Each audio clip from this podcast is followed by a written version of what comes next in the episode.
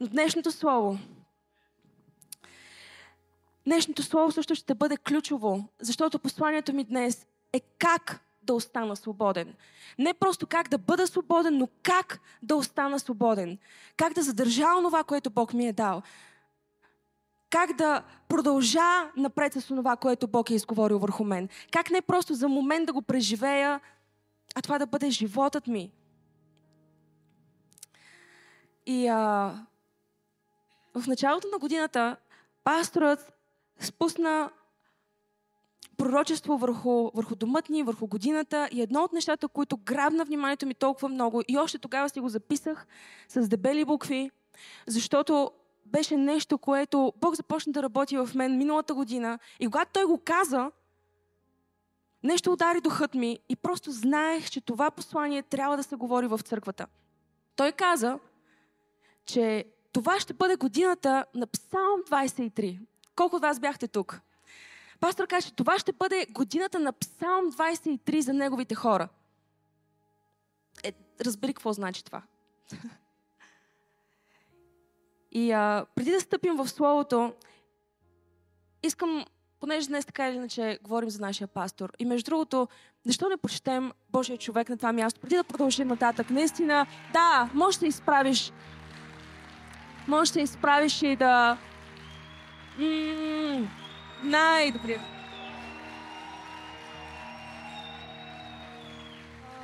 Халелуя. Ей... Знаете ли какво ще направим? Искам да протегнете ръце напред. Не знам на къде да го направим. Към екрана или към... Защото пастор искам... Той го гледа това нещо и... Точно сега просто... Защо не го благословим, ха? На къде трябва да го направим? Там, нагоре. Просто издигни ръка. Където и да е. Така или иначе няма да оцелиш лицето му. И искам да... Просто да... Усети тази подкрепа на пробуждане точно сега. И ако сте онлайн, започнете да благославяте този лидер. Защото това е лидер, който не трябва да бъде взема за даденост. Пасторе, благославяме те точно сега, там където си. И ти благодарим за всичко, което правиш за това общество, за тази нация. И точно сега пробуждане и последователите, и членовете на тази църква са с теб и изпращат благословения към теб. Казват, бъди излез със смелост, говори със смелост, разчупвай окови, освобождавай пленници. В името на Исус ние те благославяме и те подкрепяме и казваме, нямаме търпение да те видим скоро. Хайде пробуждане! Просто нещо малко.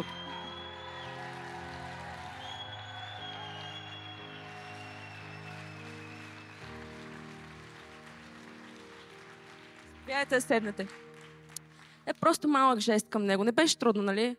Понякога нещата, които си мислим, че благославят лидерите ни, са много по-семпли, отколкото си представяме. Добре, готови ли сте да чуем това, което пастора каза в началото на годината и след това скачаме в Словото, защото този път целта ми е да свършим на време. Амин. Знаете ли кое ме изумява мен в цялата Библия? И когато изследвам провидението на Бог, защото когато Бог ми каза преди месеци, че това е година на провидение и ми каза, всеки, който мине теста и всеки, който те слуша, на който си пастир, ще може да декларира в 23, Псалм 23 и всичко, което е написано в Псалм 23 ще бъде за тях проявление в живота им.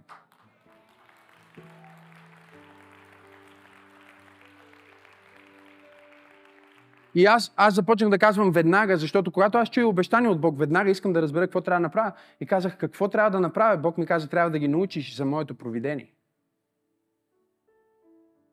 Защото ако се движат по правилата на света, ще имат резултати на света и в света ще има криза. В света ще има война и слухове за война. В света ще се засилва контрол.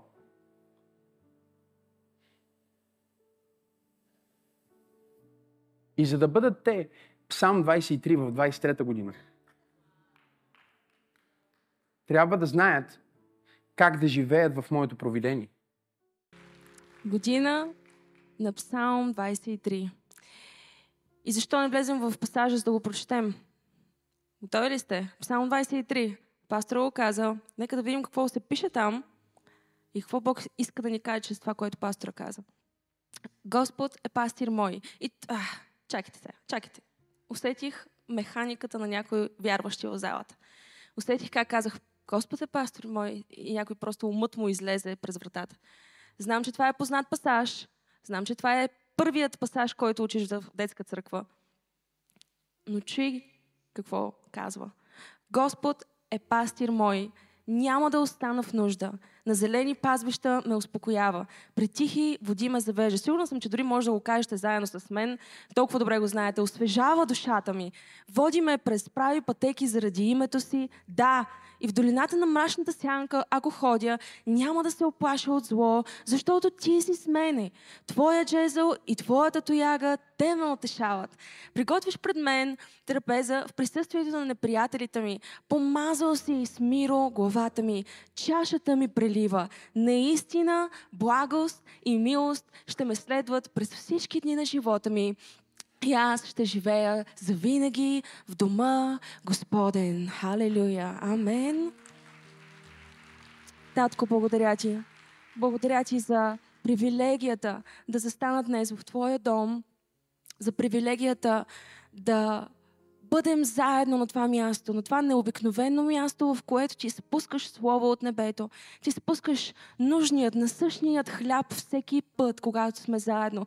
И аз се моля, Святи Душе, днес Словото ти да се лее като река. Аз се моля да излезеш на вълните на гласът ми и да думите ми да бъдат като стрели, които удрят право в целта. Нека думите ми бъдат като тежки камъни, които стоят на мястото си. Халелуя, Татко, аз ти благодаря за това, че ти освобождаваш, разчупваш всяка окова и всяко погрешно мислене. Моля се, точно сега, днес, Святи Душе, да се движиш с твоята освободителна, изцелителна, възстановителна сила на това място. В името на Исус и аз обещавам, Господи, ти дам цялата слава, защото всъщност всичко е заради теб, всичко всъщност е чрез теб, от теб и отива за теб. Така че цялата слава е за тебе. Святи Душе, благодарим ти в името на Исус. И казваме заедно Амен, Амен. Благодарим. Благодаря ти, Венци.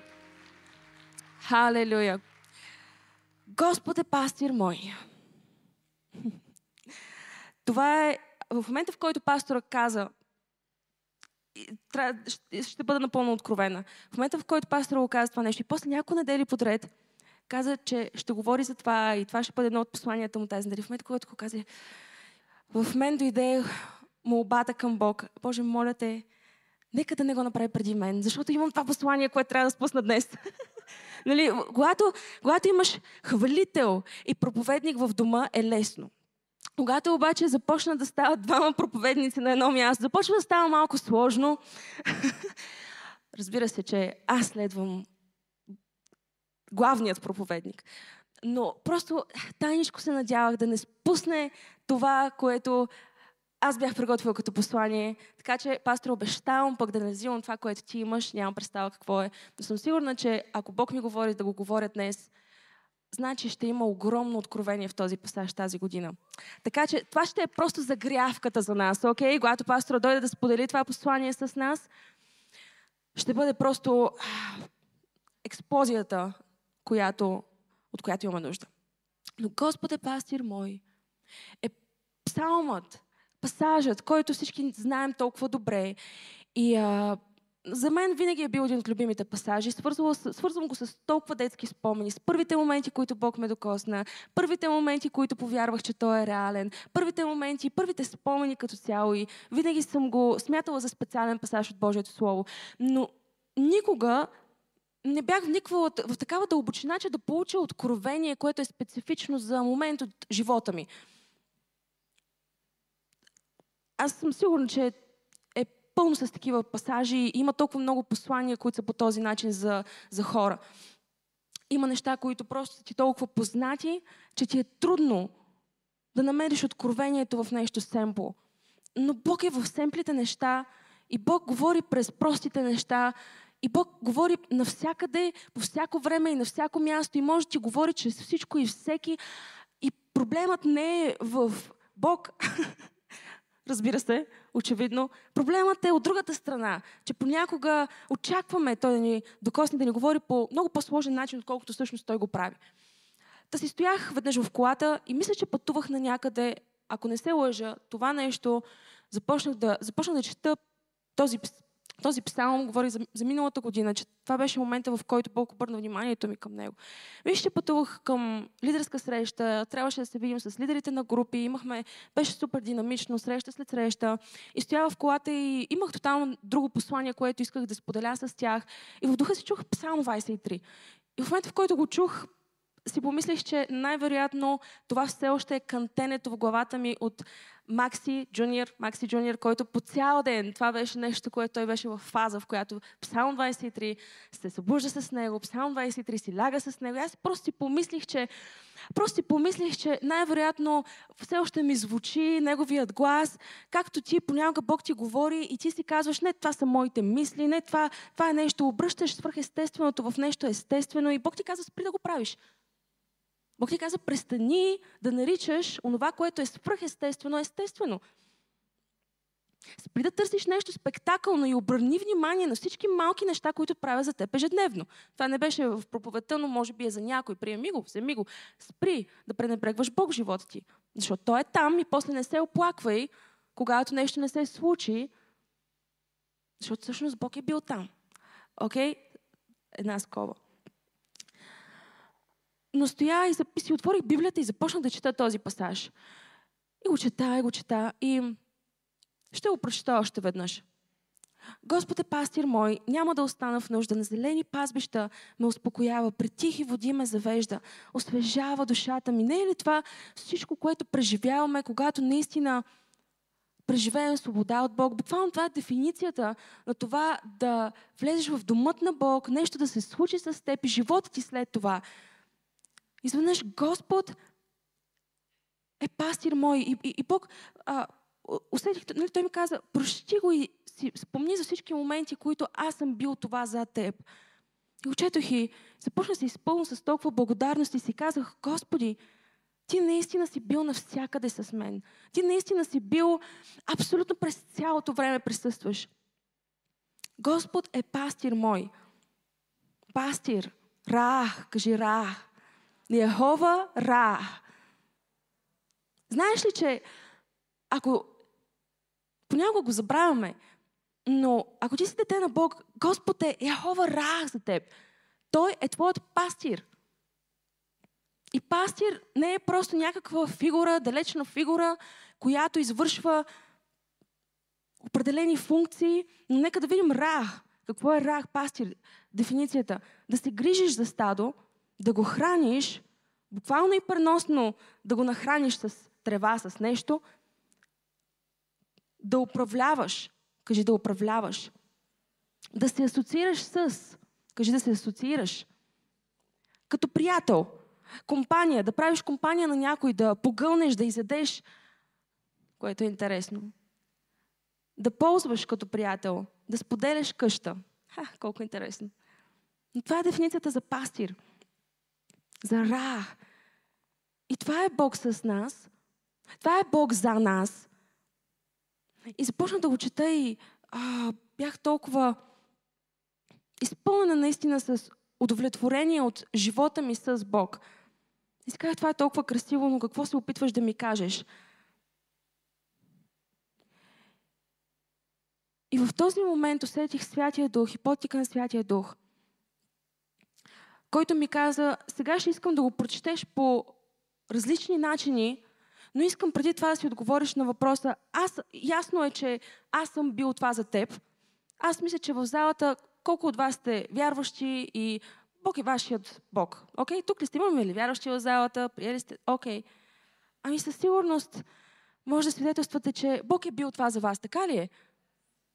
Бог е направил нещо, бил е там, Той е бил вашият пастир. Онзи, който се е грижил за теб. Онзи, който те е хранил.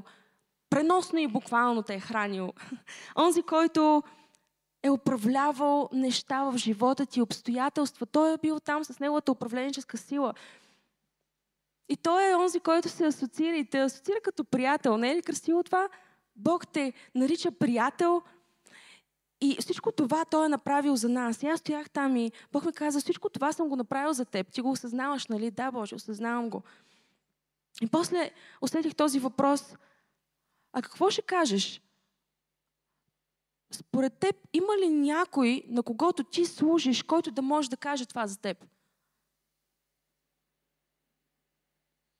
Знам, че ще отнеме време да стигнете до там.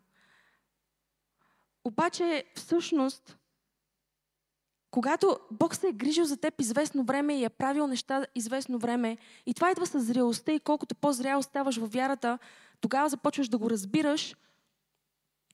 Но колкото повече Бог е работил в твоя живот, идва един момент, в който следващият въпрос на Бог е: а ти какво правиш?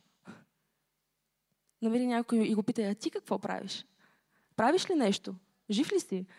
Какво се... Ангажиран ли си с нещо? Ти какво правиш? Хайде, пробъжне, живи ли сте днес? И усетих това в сърцето си. Има ли хора, които могат да кажат това за теб? Ако аз съм бил твоя пастир, ако аз съм се грижил за теб, ако съм те водил при тихите води и съм те водил на зелени пазбища и съм успокоявал и освежавал душата ти, ако съм правил всички неща, тези неща за теб, това е прекрасно. Но има ли някой, който може да каже същото за теб? Защото усещането беше, и това силно вярвам, че е част от това, което пасторът каза и пророкува за църквата ни, е, че сме влязли сме във време и в сезон, в който Бог не просто иска да бъде наш пастир и да се грижи за нас и ние да го преживяваме като такъв, но Бог очаква от неговите последователи, от неговите овце, свръхестествено да се превърнат те самите в пастири. Намираме се в сезон, в който ако искаме Божието провидение, ще трябва да направим прехода от овца към пастир. Знам, че звучи супер странно и като някакъв филм на ужасите. За някои хора звучи по този начин. Когато ти го говоря и звучи като: каква е тая овца, която ще се превърне в пастир, това е супер крипи. Но, как си говорихме и предния път, има толкова неща с Бог, които буквално придобиват, когато Бог дойде, физическите закони се променят. И онова, което ти си дефинирал като това съм аз, това мога аз, това е моят лимит, това е моето измерение. Ако позволиш на Бог да се намеси в живота ти и наистина ходиш с Него, онова, което е било като лимит, като дефинирано ограничение от теб в живота ти, Бог ще го използва, за да те прекара от другата страна, да направи транзит в живота ти и да те превърне в разрешението на нуждата, която смяташ, че е в твоя живот. И аз силно вярвам, че се намираме като сезон, се намираме като църква в сезон, в който Бог очаква някои хора да направят транзит. Някои хора да преминат от ниското си ниво на размишление и да влязат в високото ниво на размишление. Някои хора да преминат от нуждаещи се към снабдяващи нуждите. Тук ли сте пробуждане? Да, може да го пляскаш, ако вярваш, че това се отнася за теб. Казах: вау, не знам, Боже, надявам се да е така. Надявам се, че не живея живота си, търсейки зелените пазбища. Надявам се, че не живея живота си, просто търсейки кой ще ми даде вода да пия. Надявам се, че не живея живота си, просто чакайки да седна на маса, която някой е приготвил за мен. Защото ако живееш живота си по този начин, и аз го съзнах за себе си преди много време, че ако живееш живота си и това е окей, Бог няма да... как да кажеш, ти ще бъдеш спасен.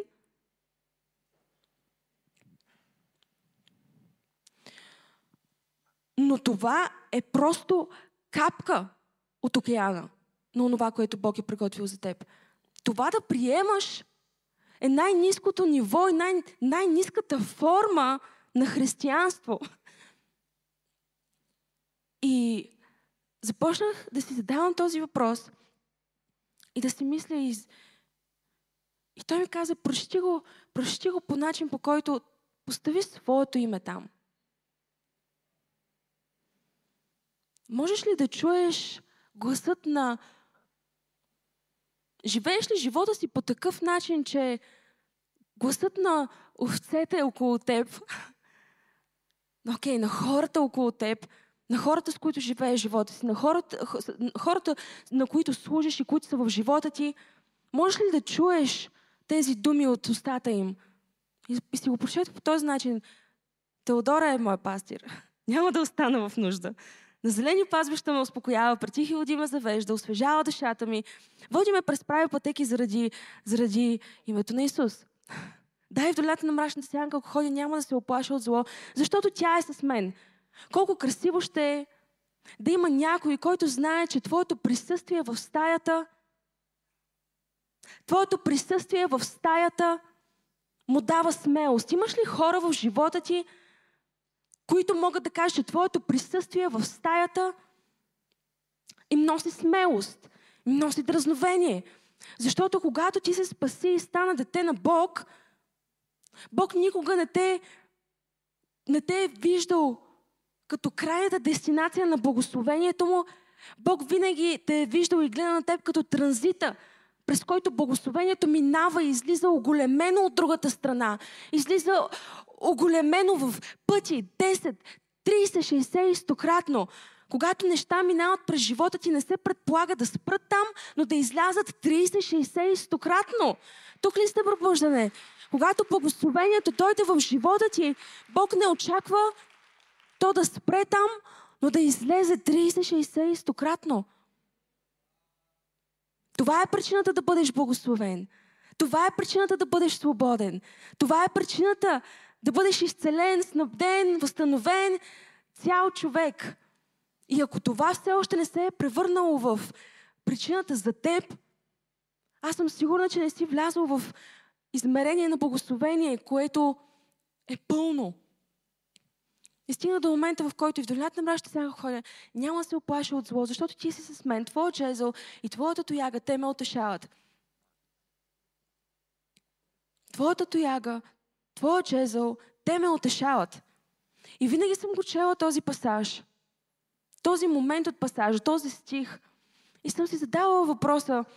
И сега знам, че има лидери в стаята, които обещайте ми, че ще скачате и ще плачете, както плакахте и скачахте, когато ви го споделих за първи път. Защото сега не е просто за вас. Когато ви го споделих, беше за група лидери. Обаче Бог казва, не, аз не виждам църквата си в момента. Аз не гледам на църквата си просто като стадо с овце. Аз започвам да виждам църквата ми по нов начин. Започвам да я виждам като група от пастири, лидери, хора, които заемат позицията си, управляват и предават нататък. Защото визията е толкова голяма, че ще се изисква овцете да се превърнат в пастири. Ще се изисква последователите да станат лидери. Твоя жезъл и твоята тояга, те ме утешават. И разбира се, че сме го получавали и има толкова откровения в този стих и знам, че знаем частта, която говори за Божията корекция в живота ни, окей? Тоягата и жезълът на Бог, които са там, за да могат да те придърпат, да те вкарат в пътя обратно. Жезълът на пастира, който идва, за да може, когато отидеш наляво или надясно, да ти каже, чакай малко и да внесе някаква корекция в живота ти и да те върне на прицелната точка, така ли е? Това е толкова е красиво, че има някой, който да ни каже истината. Толкова е красиво, че да имаме това съзнание и убеждение, че дори да сбъркаме, ще има някой да ни върне в правия път. Така ли е? И сме имали това откровение за този стих. Тук ли сте? Имали сме това откровение. Аз съм живяла с това откровение, но винаги съм усещала, като че има още нещо в този стих, което не разбирам. Като че ли, има някакво откровение там, което трябва да го изкарам. Били ли сте там? Знаете, че Бог се опитва да ви каже нещо и просто трябва да влезете по-надълбоко. Може би днес си тук и просто усещаш, че Бог ти говори нещо и... Тук ли сте? Бог ти говори нещо, влез по-надълбоко. Влез по-надълбоко. Но... Задавах въпроса, защо Твоя жезъл и твоята тояга ме утешават. Не може да е просто това.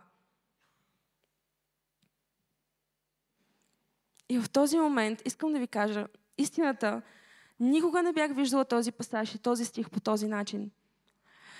Но вярвам, че това беше свободата за мен. Нещо се разчупи в умът ми, в сърцето ми, в мисленето ми, в духът ми, което просто беше като О, Боже мой! От днес нататък започва ново ходене с Тебе, защото откровението, което ми даваш точно сега, ако това наистина е така, О, Боже, започва нов сезон за църквата ти, за лидерите ни, за нацията ни. Ако... Чакайте, дори ръкопляскате, преди да съм ви казвала откровението.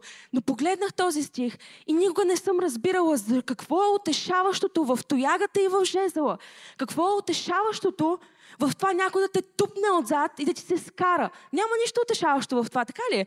Няма нищо утешително в това да сбъркаш и някой да те удари. Няма нищо утешително в това да направиш грешка и някой да те тупне с гегата и с жезъла. И не е ли тъжно, че това е образът на Бог за толкова много хора? Не е ли тъжно, че откровението им спира просто до там? Те знаят Бог като справедлив в живота им, но не са отишли по-надълбоко, за да открият Бог като любящ, като добрият пастир в живота им. И всъщност Псалм 23 ни разкрива огромна картина за сърцето на Бог. И го изобразява не просто като пастирът, който е там, за да те накаже и да те върне обратно в целта, но като пастирът, който държи жезъл и тояга в ръката си, не заради теб, не заради овцата, а заради вълците. Тоягата не е заради овцете, а е заради вълците. Как не съм го виждала? Аз си мисля, че това е нещо, което трябва да се радваш и да просто да... Тоягата не е просто там заради овцете, които бъркат пътя. Тоягата на Бог е там, когато врагът дойде, да знаеш, че пастирът ти не е просто някакво нежно агънце, но е лъвът от Юда. И той е готов да използва тояга, той е готов да използва жезъл и ще стъпче всеки враг, който се изправи срещу теб. Не знам... Ако това не е откровение, което носи свобода, не знам какво е. Твоят пастир знае как да бие вълците.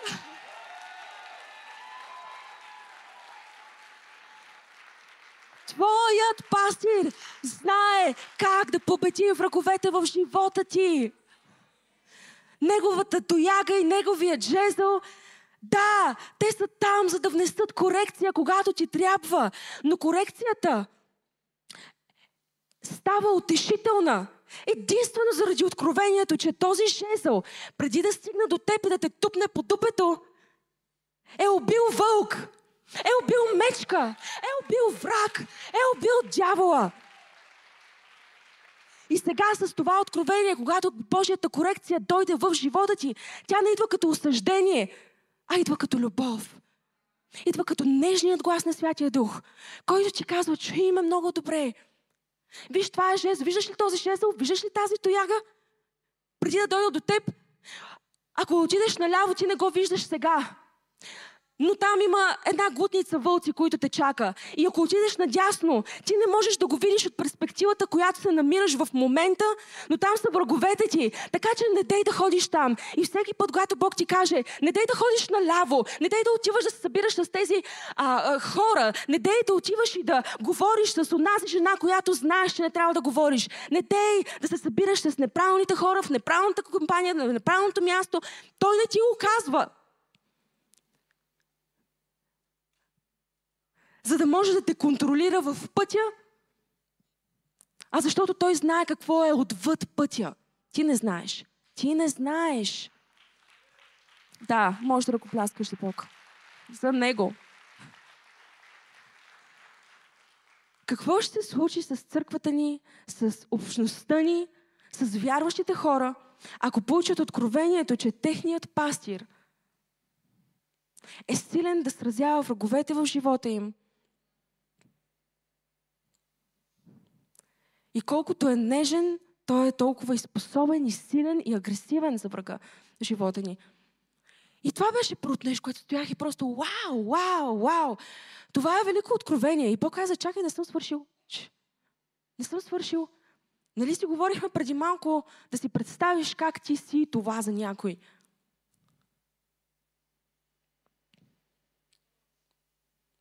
Тази година ще бъде Псалм 23 за някой. Цялото проявление на Псалм 23. Това е, което Божия човек каза. Цялото проявление на Псалм 23. И сега, когато ви давам тази перспектива, вече имате и нова отговорност. Защото ако не бях казала това, може да си помислите, че Псалм 23, когато Божий човек го каза, ти си представяш, о, това ще е годината, в която Бог ще бъде мой пастир. Ами Бог е бил твой пастир цял живот. Бог е бил твой пастир до сега. Той не е спирал да бъде твоя пастир. И това не е година на Псалм 23, защото Бог ще те дундурка. Това е година на Псалм 23, защото ти ще трябва да си намериш жезъл и тояга. Ще трябва да си намериш жезъл и тояга и да влезеш в живота на хората с нова функция. Аз казах, че Бог иска да влезеш в живота на хората с нова функция. Може би до сега си бил от страната на овцете, но трябва да се случи преход. Кажи преход. Трябва да преминеш, трябва да преминеш. Ако искаш да останеш свободен тази година, ще трябва да преминеш от консуматор към деятел. Ако искаш да запазиш тази свобода, която е извоювана за теб, която получи през последните седмици, ще трябва да преминеш от мястото на овцата, която чака някой да я заведе, към пастирът, който намира и снабдява за останалите. И тук не говорим пастир като призванието пастир. Okay? Тук не говоря, че ще държиш микрофон в ръка и ще трябва да си ръкоположен като пастир. Okay? Това е концепцията, която толкова имаме всички тези титли, названия и виж, ние дори в църква пробуждане от ден едно, ние респектираме титлата, респектираме името, респектираме всичко това, не защото титлата определя човека, а защото човекът вече функционира в това и ние просто разпознаваме неговата функция като такъв. И това винаги е било начинът, по който сме разпознавали хората. Но когато кажа пастир, ти сега си мислиш, ама аз не съм призван служение, ама сега пастир ли ще ставам, пастор ли ще ставам? Ама нали, жената може ли да е пастор? Ако ме гледаш точно сега, между другото, и се дразниш, че ти говори жена, а не мъж. Ако се дразниш, че аз съм тук, а не ти, може би трябва да се замислиш. Може би трябва да си зададеш въпроса, какво е направила тя и какво не съм направила аз. Защото когато Бог поставя и издига хора, Той не ги издига, за да могат те да функционират. Той ги издига, защото те вече функционират. И тази година не знам за кого е това. Тази година не знам за кого е това. Но когато станеш и се превърнеш в човекът, който е използваем, ще бъдеш използван. В момента, да, в момента някои хора си мислят, някой трябва да ми сложи име отгоре, някой трябва да направи нещо за мен, някой трябва да ми покаже къде е водата, някой трябва да ми покаже къде е тревата, някой трябва да ми отпретне трапеза пред мен, за да бъда. Бъди! И ще получиш всичко това. Бъди! И ще получиш всичко, от което се нуждаеш. Ключът не е в това да чакаш, като нуждаеш се, да получиш милостиня, грижа, помощ. Колко от вас, тук ли сте? Колко от вас сте получавали грижа в пробуждане? Това е честен момент. Окей, група, среща, обаждане. И сега тези от вас, които не си вдигат ръцете, е много странно, защото 100% някой ви се е обадил. Поне някой, ако идвате от повече от една седмица в пробуждане, 100% някой ви се е обадил. И сега ти си казваш, това грижа ли? Виждаш ли? Неща ти се случват през цялото време. Ти си толкова горд, че презираш малките неща. Презираш малките подтици на Бог. Презираш едното обаждане и го смяташ като пак ли ми се обаждат. А ти какво очакваш точно? Ако си получил грижа, ако нещо е било направено за теб в пробуждане, че има много внимателно. Това е отговорност, която точно сега Бог спуска върху теб и казва: няма да те дундуркам тази година. Аз няма просто да... Аз ще продължа да бъда твоя пастир, но ако искаш да влезеш в измерението на божествено провидение, ще трябва да се научиш как да функционираш, да следваш примера на твоя пастир и да правиш същото, което той прави за теб, за някой друг. Пробуждане, тук ли сте? Ръкопляскате за Бог, ако вярвате в това.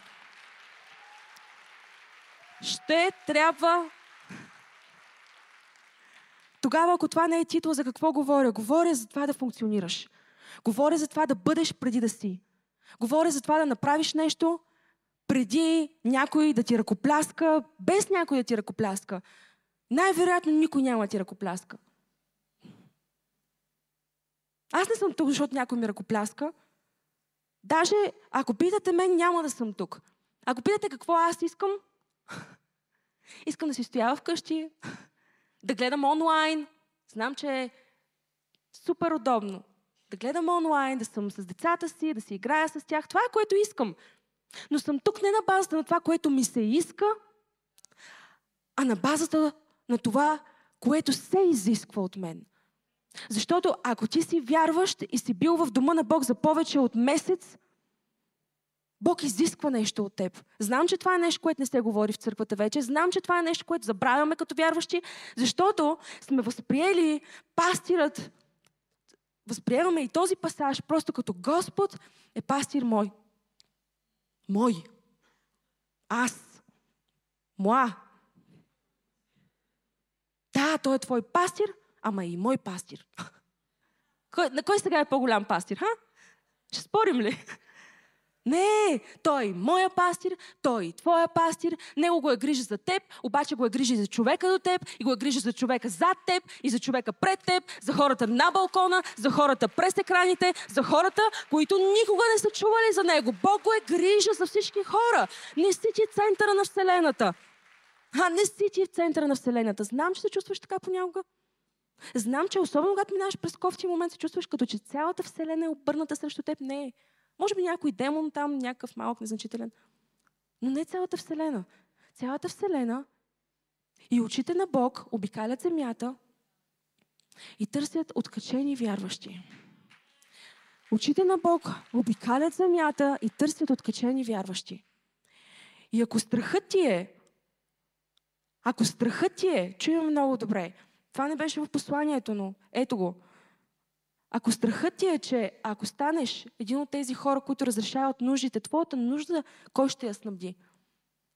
Ако ти се вкараш и се впуснеш в това приключение, към което усещаш, че Бог те призовава, и между другото, ако не го направиш, ще се чувстваш изключително зле, докато не се покориш и нищо, което пробваш, няма да работи. Какво? Пусти, моли се, Бог няма да те чуе. Когато Той те е призован, особено за тези от вас, които знаете, че сте призовани, няма да намерите покой и свобода, докато не се покорите на Бог. Това е. В смисъл, повече от това няма какво да кажа. Ако искате, го вярвайте, ако искате, го правете, но когато се почувствате депресирани, комплексирани и отхвърлени, не дейте да идвате при нас с пастора да се молим за вас, защото Словото ви е дарено вече.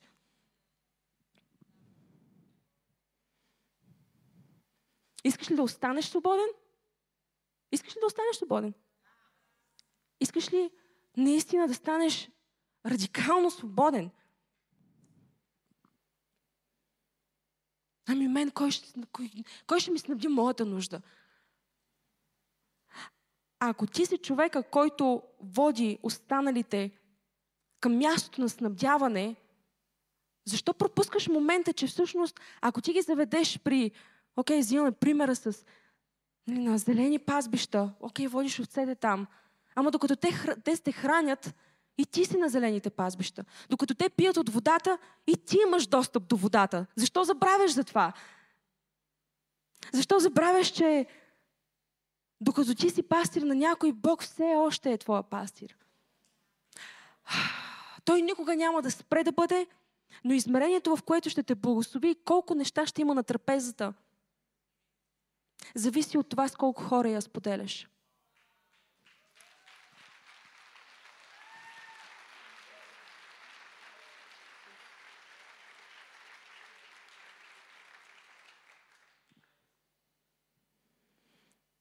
проблемът на света ни днес, на обществото, в което сме, искам да ви кажа, за мен е огромна тъга да виждам какво сме причинили на културата.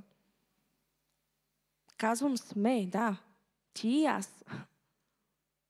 Какво сме причинили на България и на младите хора? Ти и аз. Защото всяко действие е фактор и всяко бездействие е още по-голям фактор. И когато видиш неща, които те притесняват в младите хора, в обществото, в нацията ни, в културата ни, ти имаш отговорност за това. Твоето действие и твоето бездействие. Твоята гласност и твоята безгласност. Така че следващия път, когато се дразниш на тези неща, си спомни, че може би не си поставен тук случайно. И може би има нещо, което да направиш. Но ми е тъжно, защото светът се е превърнал... В момента живеем в най-консуматорското общество, което някога се е намирало под лицето на тази земя. Най-консуматорското общество, което е толкова фиксирано в аз, мен и моето, че не осъзнава, че светът е толкова по-голямо място, отколкото те си мислят. И за съжаление, по-тъжната новина е, че това разбиране се прокрадва в църквите ни. И това разбиране започва да се превръща в разбирането на вярващите хора. Какво е да си вярващ? Вярващ е да живееш и да с делата си да докажеш, че имаш вяра. С други думи, нещо свръхестествено трябва да се случва около теб. Някакви планини би следвало да се преместват около теб. Някакви обстоятелства би следвало през цялото време да се движат. Това е да си вярващ.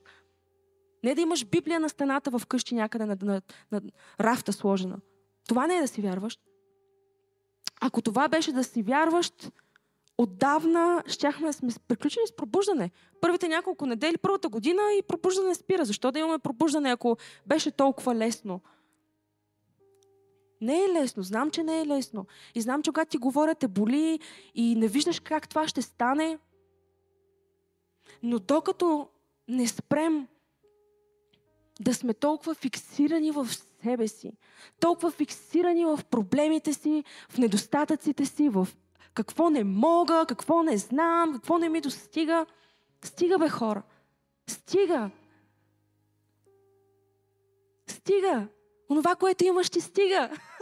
Онова, което имаш, ти стига. Стига си се оплаквал. Стига ти. Стига си мрънкал. Стига си... за Бога. Какво трябва да се случи, за да се задействаш към това, което Бог ти говори? Какво трябва да се случи? Някой да го направи вместо теб ли? Няма да се случи.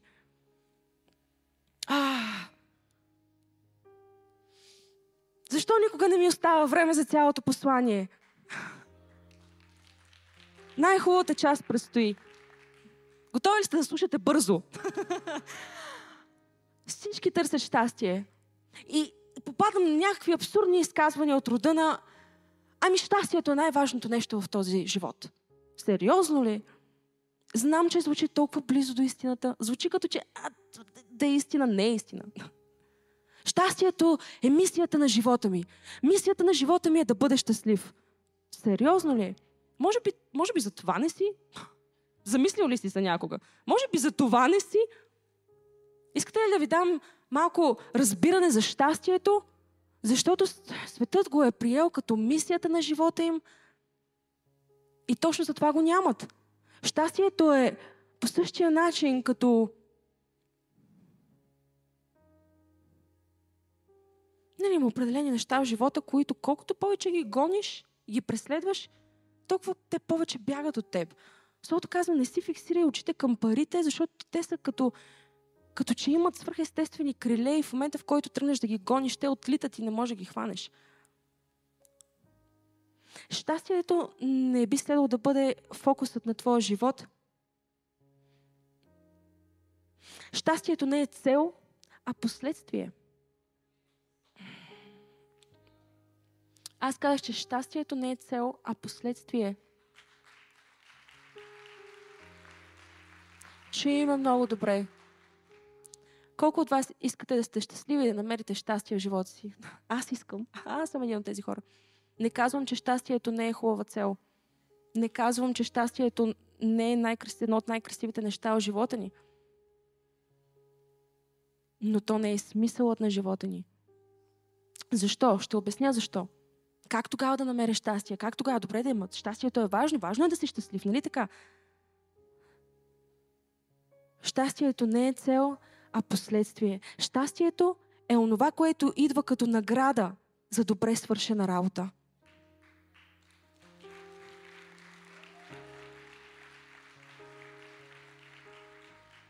Искаш да си щастлив? Свърши си работата. Искаш да си щастлив? Хората живеят поробени от идеята да намерят щастие. Знаете ли какво е истинското щастие? Щастието е онова нещо, което те посещава нощно време преди да заспиш и ти напомня, че по пътя към успеха ти не си направил компромис с това кой си ти, в какво вярваш, какво искаш и си преследвал не щастието,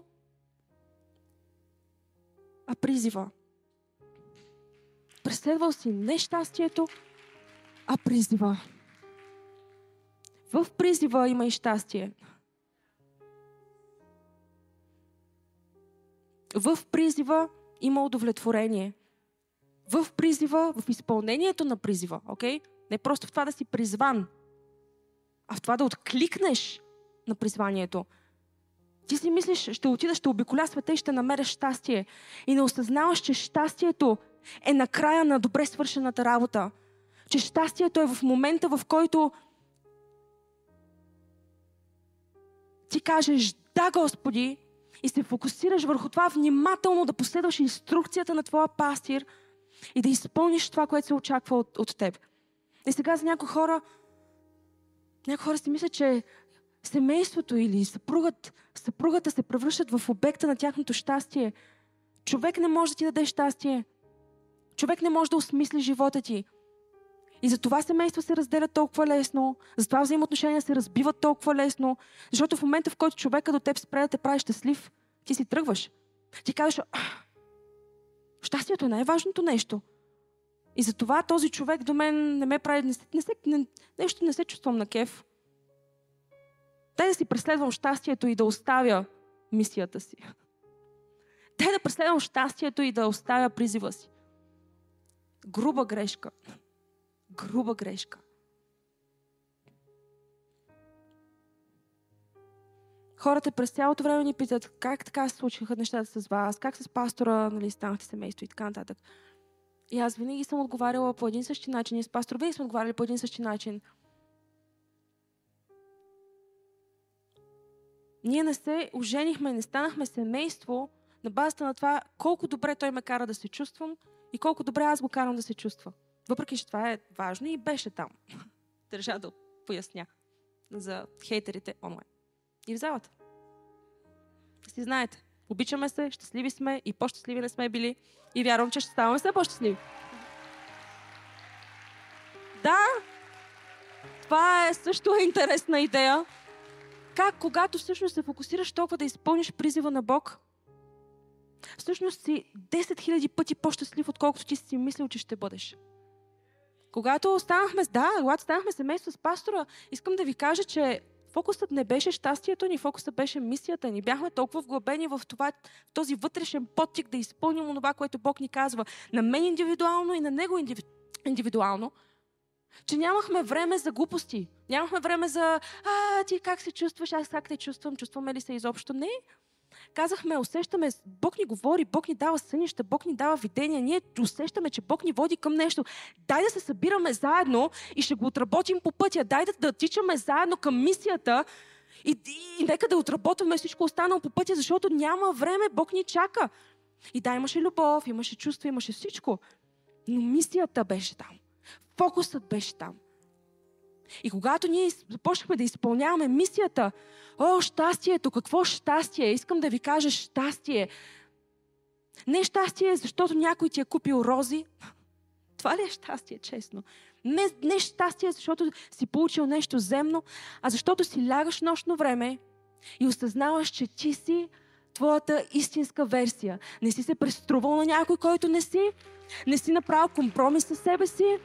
Не си жертвал нещо скъпоценно. Ти не можеш да създадеш щастието в живота си, но можеш да изградиш средата и атмосферата, които го привличат към теб.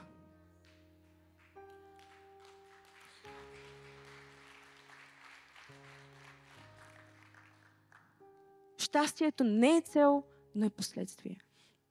И докато се подготвях за тази проповед, просто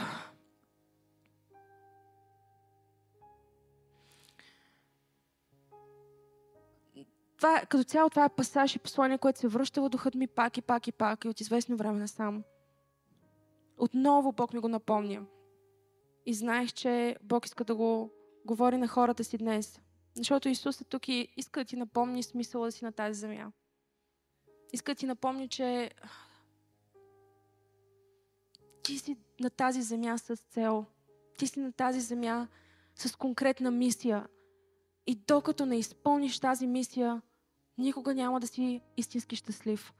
Знам, че светът се опитва да те убеди, че някакви материални неща ще ти дадат, някакво ще те накара да се чувстваш по определен начин. Това е лъжа. Защото когато Исус погледне на нас, когато Исус погледне света и хората си, и децата си, Бог погледне децата си,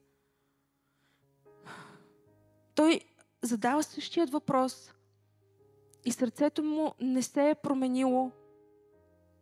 Същият разговор, който имаха с Петър, същият разговор, същите въпроси, които задаваше на Петър, аз съм абсолютно на 1000%, 10 000% убедена днес, че когато Той ни види нас, ни задава същите въпроси. Просто ни е трудно да го чуем, трудно ние да го приемем, отхвърляме го, мислим си, че да говориш с Исус е просто обичаш ли ме, обичам те. Обичаш ли ме, обичам те. Говорихме се за любовта предния път. Обичаш ли ме, обичам те, да. И да, Бог е любов, но не тази любов, която ти си представяш. Бог е любов, но както казва един огромен генерал в Божието царство и човек, който толкова много респектирам, любовта трябва да изглежда като нещо. Любовта трябва да изглежда като нещо. Няма такова нещо като безизразна любов, безформена любов. Няма такова нещо, не съществува. Любовта е измерима. Любовта може да бъде пипната, усетена, видяна, чута. Любовта е всеки път, когато отидеш и направиш нещо за някой. Когато ти се иска някой да направи нещо за теб. И ти си мислиш, че за да получиш нещо от Бог и ще бъдеш благословен, когато Бог ти даде нещо,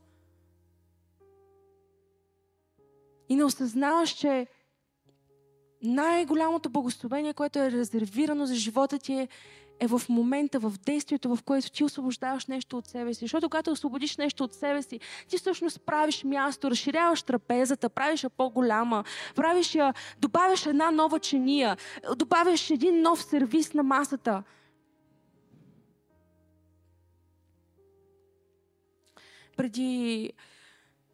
Преди години имаше, пастор обикаляше в различни държави и беше в Швеция и там проповядваше. И споделям ви една история, много набързо историята. Имахме една картина, която ни беше изключително любима картина. Буквално на всички места, на където сме били, тази картина беше с нас, стоеше на стената и ни беше просто една от любимите ми картини. И цветовете, и всичко. Това беше картина на Исус. Най-красивия Исус, който, за мен поне, който бях виждала нарисуван. И историята на тази картина е, че докато пасторът беше в Швеция веднъж, Той проповядва там и след богослужението идва една жена при него, всъщност художничката на тази картина, и му казва, не знам защо, но просто докато говореше, Бог ми послужи толкова много и се сетих за една картина, която имам и исках просто да ти я подаря. Това е за теб. И той, нали, вау, благодаря толкова много, взима картината, вижда я и тя, нали, му казва, виж, искам да ти я опаковам преди да ти я дам, така че нека да я взема в мен и утре, преди да тръгнеш, ще ти я донеса, но можеш ли да ми кажеш само какво виждаш в картината, когато я погледнеш? Какво виждаш, когато... Има ли нещо, което идва така? Интересно ми е просто да видя какво усещане ти носи. И между тази картина, Старо град беше на годинка и нещо. Беше много интересно, защото картината беше сложена до дивана и тя още точно проговаряше и някакви бла-бла думички. И няма да забравя как влизаме веднъж. Тя поглежда картината. Поглежда мен. Бог! Беше много специална картина. Наистина специална картина. Но тази жена му каза, ще ти опаковам и така нататък. Какво виждаш? И той поглежда картината и казва, ами не знам защо, но когато гледам към картината и идва този пасаж от словото за Петър и Исус, където си говорят, Исус пита Петър, Петре, любиш ли ме? Казва, много интересно, супер, добре, но благодаря ти, ще ти я дам на следващия ден. И на следващия ден идва жената супер развълнувана и изобщо не знае какво се случва с нея и казва, виж, бях забравила. И защото когато тръгнах я опаковам, я обърнах на обратно и всъщност видях, нали, че съм писала нещо на нея. Бях забравила, преди толкова години съм рисувала. И всъщност видях, прочетох и там пишеше името на картината. Името на картината беше Петре, любиш ли ме? И беше пасажът. Йоан! Петре, любиш ли ме? И тази картина просто... супер специална картина. Петре, любиш ли ме? Искате ли да завърши проза да отворим този пасаж? Защото просто сещам как Бог ни говори и иска да ни даде... Щях да прочета целият пасаж, но ето го, кратката версия. А като позакусиха, Исус казва на Симон Петър, Симон Ионов, любиш ли ме повече, отколкото ме любят тези? Казва му, да, Господи, ти знаеш, че те обичам. Ти знаеш, че те обичам. Петре, какъв е този отговор изобщо? Ти знаеш, че те обичам. Той му казва... Исус му отговаря, пасягънцата ми. Петре, обичаш ли ме? Обичам те. Исус му казва, пасягънцата ми. Пак му казва втори път. Симоне Ионов, любиш ли ме? Казва му, да, Господи, ти знаеш, че те обичам. И той му казва, паси овцете ми. Казва му трети път. Симоне Ионов, обичаш ли ме? И Петър започна да загрява и се наскърби, защото трети път му каза, обичаш ли ме? И му рече, Господи, ти знаеш всичко, знаеш, че те обичам. И познайте какво му каза Исус. И ти си там. И всеки път, Боже, обичаш ли ме, обичам те супер много. И Бог има само един отговор на това. Всеки път, когато си издигнеш ръцете и му кажеш, обичам те, Господи, Бог има само едно нещо, което слага след това. Това е паси овцете ми. Ако ме обичаш наистина, това трябва да изглежда по някакъв начин. Ако наистина ме обичаш, това трябва да изглежда като отвореният ти дом. Това трябва да изглежда като даването ти в неделя. Това трябва да изглежда по някакъв начин, но трябва да бъде измеримо. Обичаш ли ме? Обичам те. Ами тогава направи нещо по въпроса. И това е същият въпрос, който Исус днес ни пита. И ни казва, ако ме обичате, има толкова овце, които се нуждаят. Толкова овце без пастир, че ако наистина ме обичате, ще погрижите за тях. Църква, не знам за вас, обаче усещането ми на мен е, че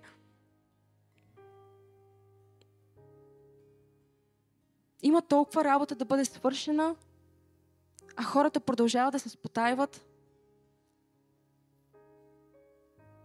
И като че ли Бог ни казва, вие не осъзнавате, че нямате никакво време. И Бог днес те пита, какво можеш да направиш за мен? Какво можеш да направите за мен тази седмица? Защото това е въпрос, който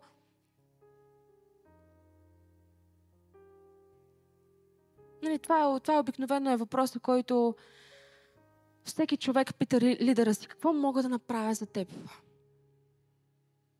Ако наистина обичаш лидера си винаги, какво мога да направя за теб? Аз съм сигурна, че залата е пълно с хора, които искат да направите нещо за Бог. Така ли е? Просто го обичате го и искате да направите нещо за Него. И отговорът на Исус остава само един. Ако искаш да направиш нещо за мен, не ми казвай, че ме обичаш. Направи нещо за брат си и за сестра си. Не ми казвай просто, че ме обичаш. Направи нещо измеримо. Бъди там за някой. Отвори дома си за някой. Бъди там до някой.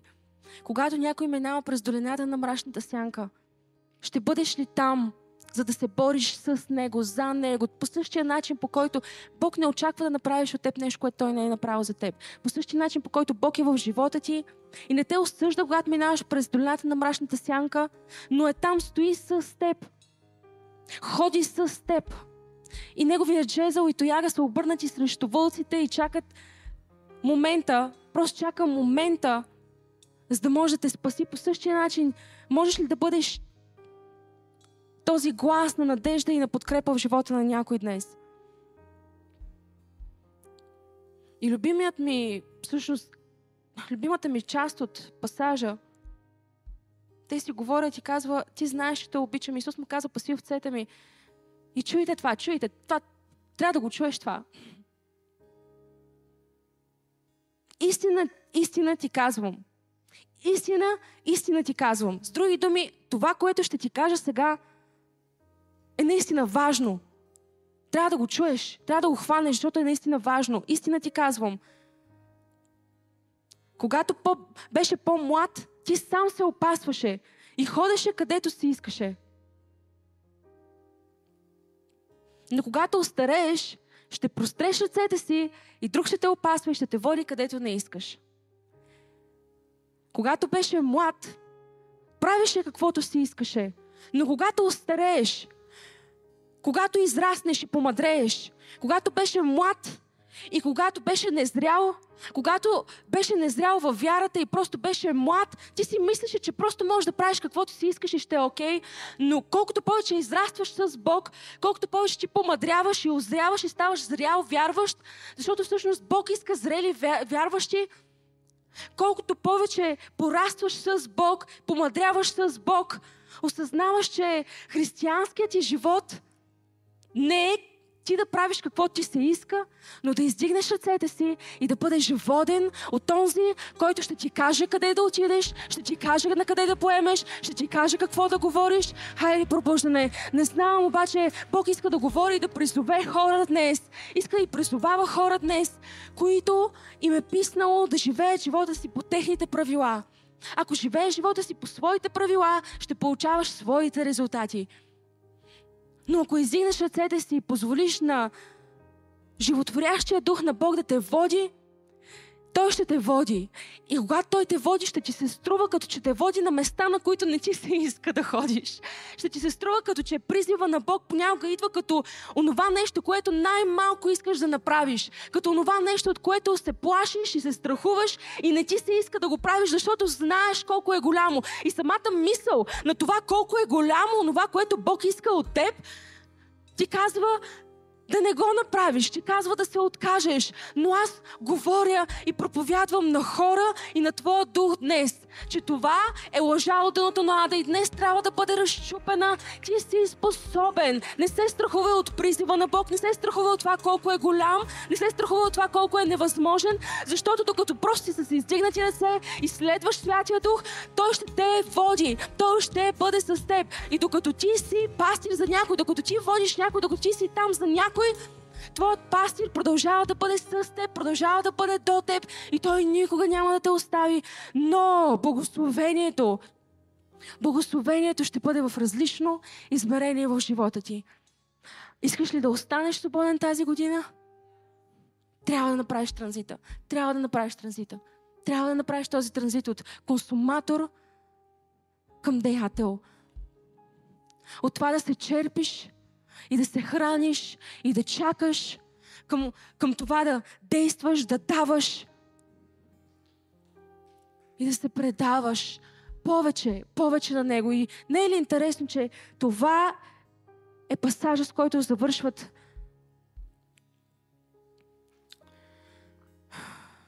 Евангелията. Не е ли интересно, че това са едни от последните думи, които Исус казва? И след това какво започва? Какво започва след този пасаж? Исус го казва това нещо. Случайно ли? Аз не мисля така. Исус казва: искате ли да чуете последните думи? И като рече това, каза му: върви след мене. Върви след мене. Върви след мене. Върви след мен.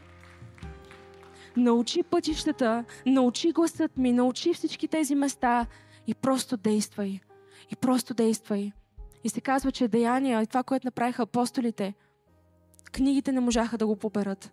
Не знам какво е приготвил Бог за нас и за църква пробуждане, но аз съм сигурна, че ако повече хора направят транзит тази година и наистина се превърнат в това, за което говорят днес, книгите няма да са достатъчно този свят да поберат чудесата, които ще преживеем. Аз съм убедена в това, че ако вярващите си вдигнат краката и почнат да ходят и да влизат във волята на Бог за живота им, този свят ще бъде различно място. Не се оплаквай, не се дразни на обществото ни, на средата ни, на младите ни хора. Направи нещо по въпроса. Обичай ги.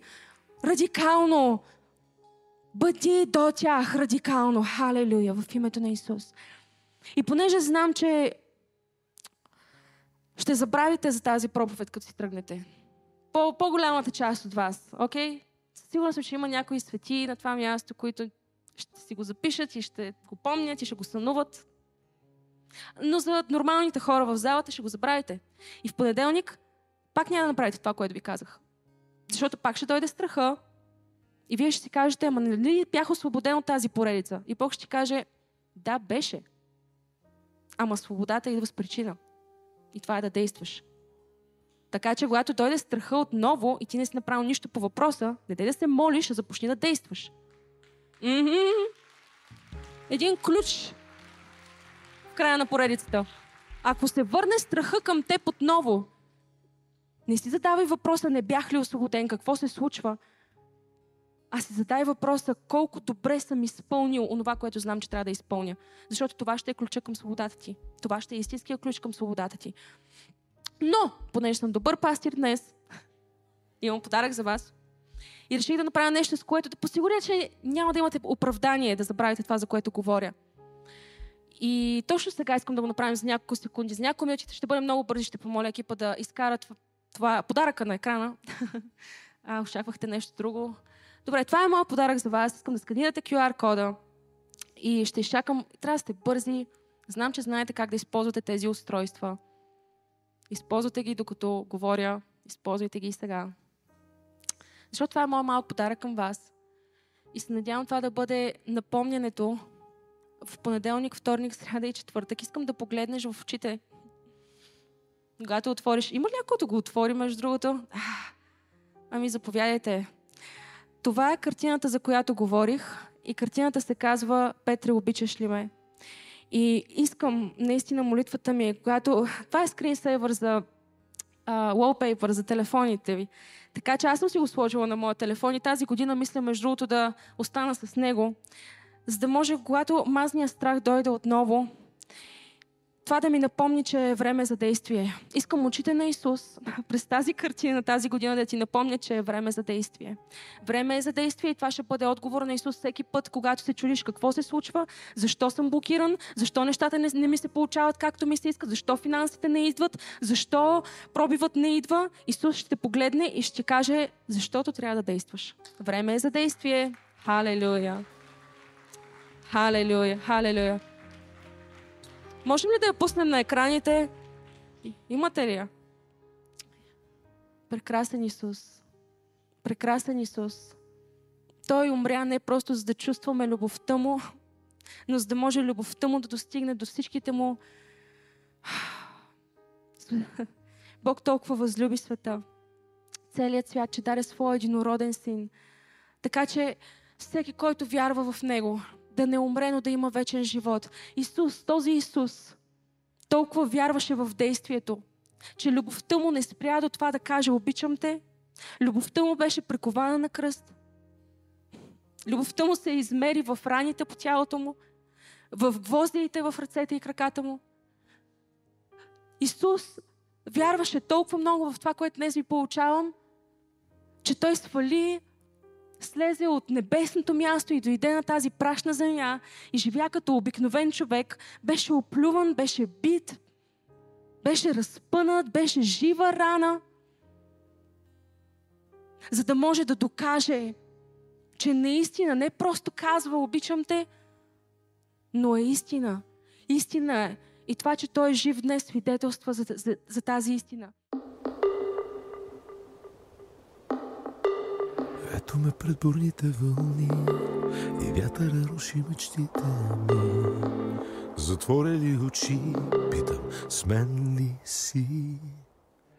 Сред милиарди гласове е твоя глас и твоето лице. И всичко в мене е, да, ето те. Няма подобен никой на тебе. Твоята верност ме държи. Нека да бъда и аз винаги верен. Твоето име ме спаси. Йешуа, Йешуа, Yeshua Adonai. Yeshua, Yeshua, Yeshua El Shaddai. Oh.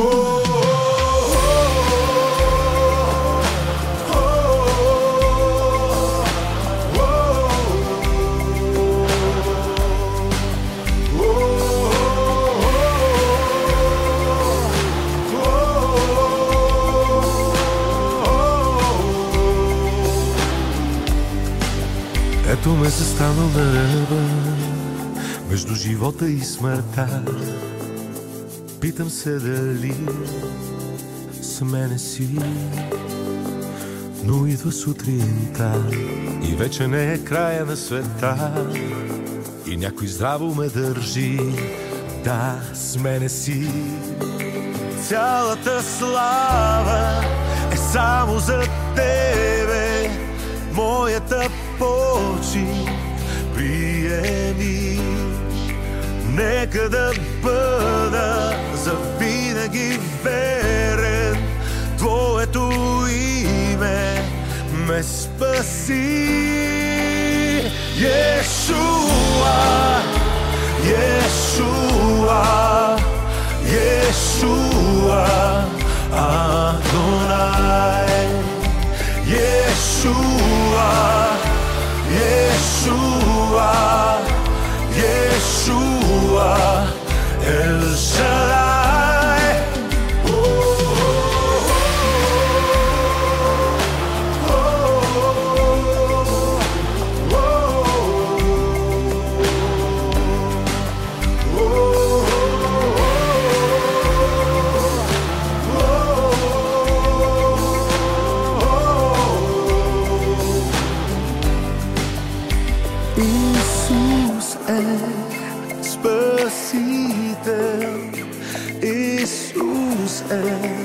Адонай, Исус е Спасител, Исус е Ел Шадай.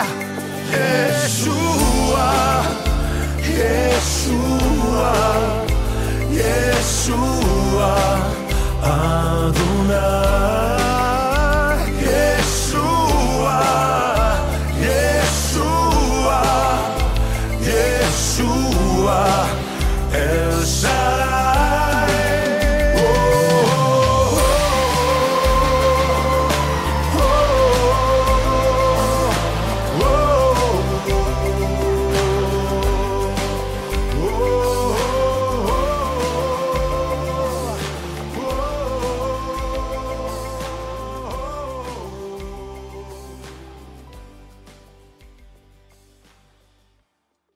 Толкова съм щастлив, че слушате посланията, които споделяме в този YouTube канал.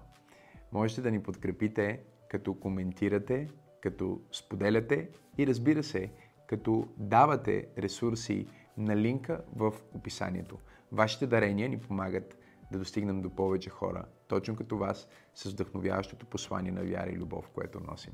Абонирайте се и ще се видим в следващото послание.